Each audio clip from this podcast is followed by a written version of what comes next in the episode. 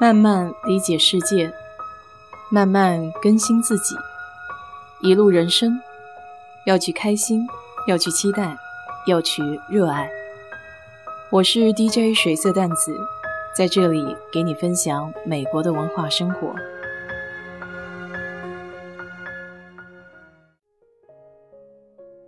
上个礼拜跟老板一对一面谈的时候，他问我，因为马上这个办公室要重新开了嘛。要不要回去上班？因为休斯顿分部这边定的时间是十月一号，那新奥良的办公室呢是定在明年一月份。公司也比较理解，毕竟大家在家办公已经将近快两年的时间了嘛。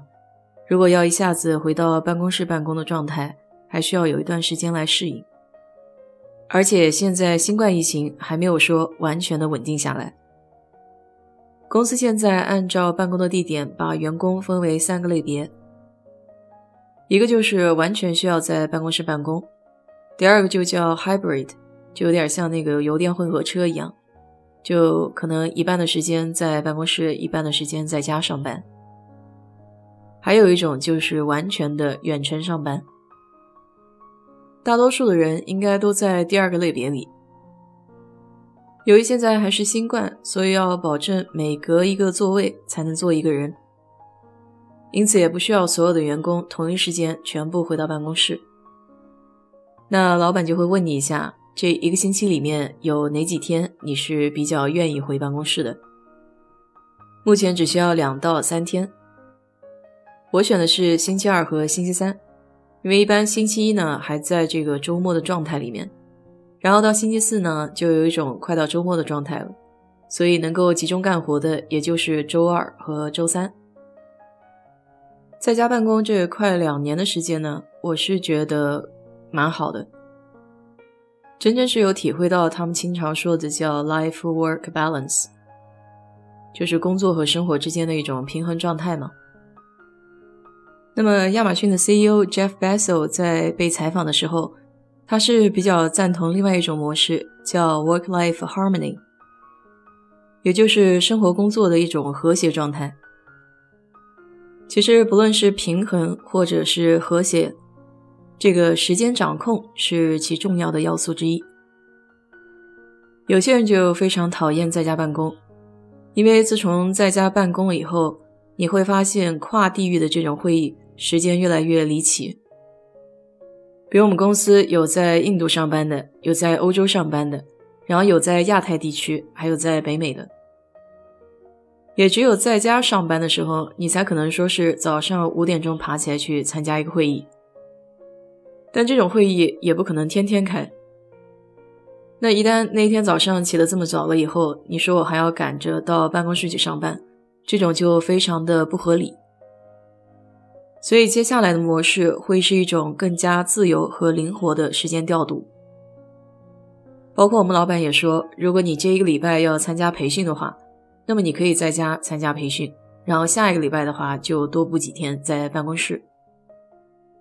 或者说你这个礼拜已经在办公室了，那么下一个礼拜你可以不用来，或者只来一天。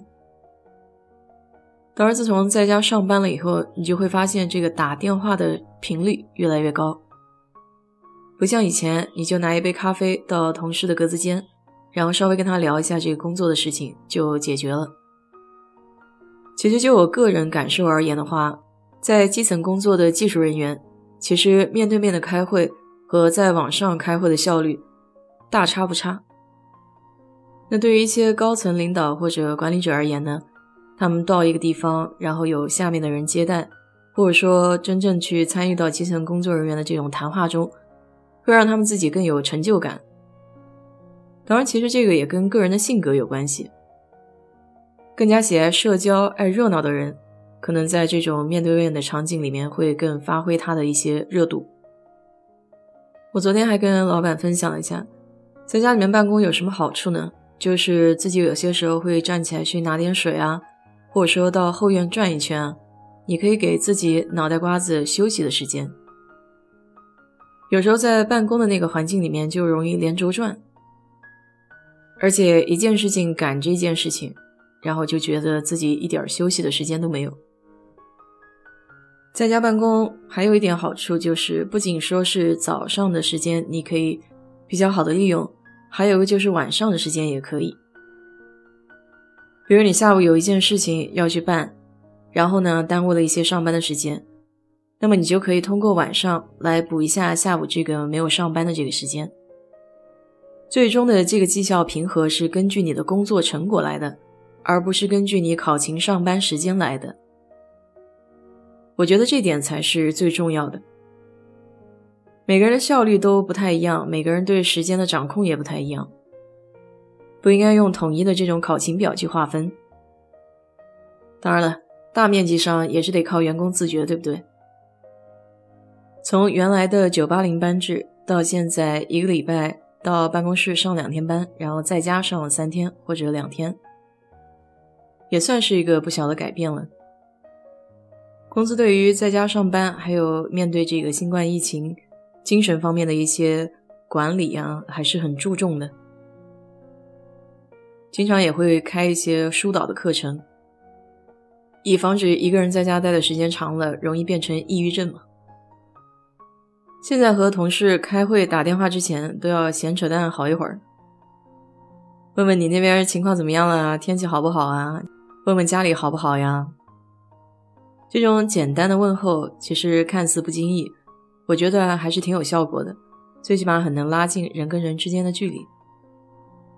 所以我有时候还有一种错觉，就感觉好像反而这个新冠疫情在家里面办公是把同事之间的距离拉得更近了一些，因为大家都有更多的共同话题去讨论，围绕着这个新冠疫情嘛，每一家遇到的问题其实都有点类似。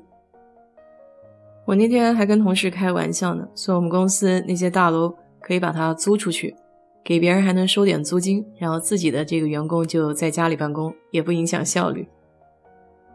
总之，新挑战、新机遇，也有新的一种模式。老板今天在开组会的时候，还对组员说，以后会争取多组织一些社交活动，然后让大家面对面的可以聊聊天呀，喝杯茶呀，增进一下感情啊。当然，这对于我们组来说还是有点难度的，因为我们组里面有在加拿大的，有在欧洲的，新奥尔良的，休斯顿的。在休斯顿的我们是最倒霉的，因为休斯顿作为总部来说的话，总部的员工一般是没有机会到别的地方去，尤其是你这个组里面，如果大部分的人都在总部，那么基本上都是其他的组员会往你这里飞，但是你呢是没有机会往外跑的。